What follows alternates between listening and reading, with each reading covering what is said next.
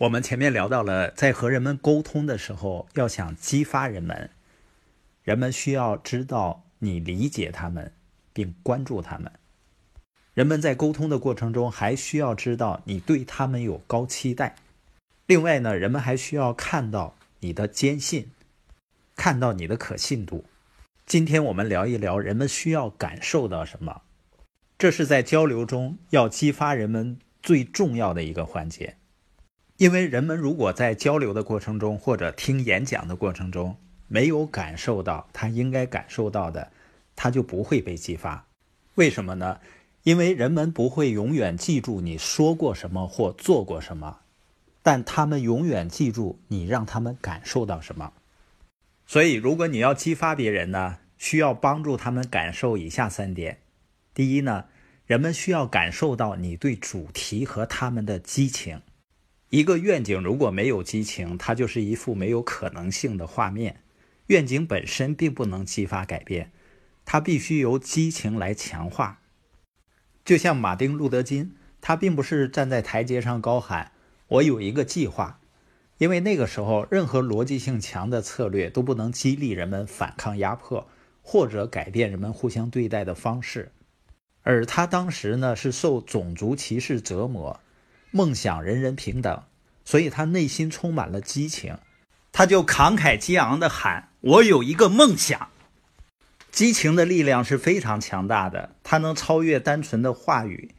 信息是可以通过书面或者口头语言来传达，但是要激励人心，必须从一个充满激情的人口中迸发出来。舒尔茨曾经说过：“啊，除非发自内心，你将一事无成。”激情、关爱他人、追求卓越。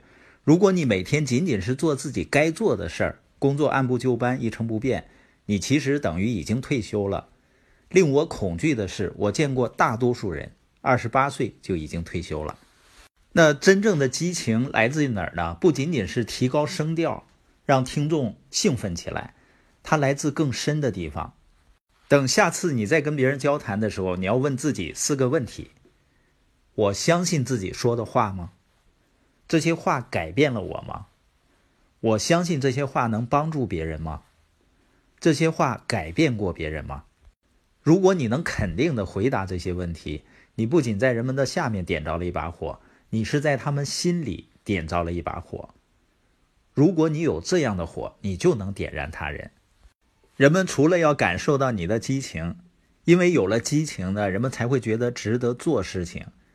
但是呢，拥有激情本身是不够的，人们还需要感受到你对自己和对他们的信心，因为一个人有了信心，才会相信自己能做到，人们就会真正受到激励。这个时候呢，人们就愿意做出改变，让生活变得更好。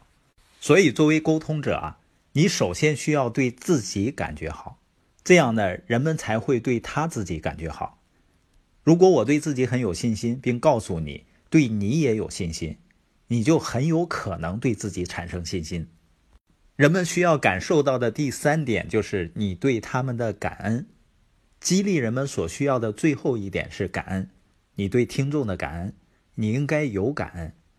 作为沟通者，你要感谢人们愿意把耳朵交给你，你要感谢人们愿意坐下来听你说话，你更要感恩人们把你说的话放进心里并受到激励。你发现，在所有的美德中啊，感恩可能是最受忽视、最少表达的了。大多数人都像那个移民店老板的儿子那样，他经常抱怨。他说：“爸，我搞不明白你是怎么经营这家店的。你把你的应付账放在烟盒里，把应收账放在纺锤里，现金都在收银机里，你根本不知道自己利润是多少。”店老板说：“啊，儿子，让我告诉你。”当我刚踏上这片土地时，我的所有财产就是身上穿的裤子。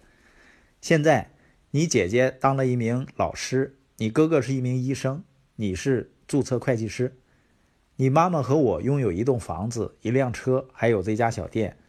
所有这些加起来，再减去那条裤子，就是我的利润。我相信很多人呢，可能像我一样想。我知道要感谢一些人，但是斯特恩曾经说过啊。静悄悄的感恩对任何人都没有好处，所以，我们不仅要培育自己感恩的心，而且要持续不断的努力表达感恩，要尝试对小事情也抱有感恩。沟通的时候呢，更是这样，要让听众感受到热情、自信和激励。你要先表达自己的感恩，要做到这点呢，你要先成为一个懂得感恩的人。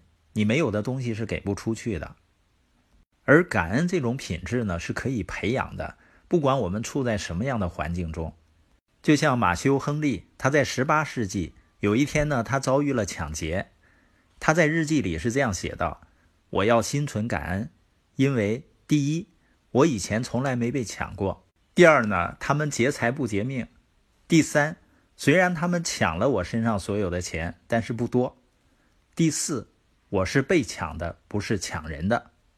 今天播音的重点呢，就是我们在沟通的过程中，人们需要感受到你对主题的激情，你对自己和人们的信心，和你对人们的感恩。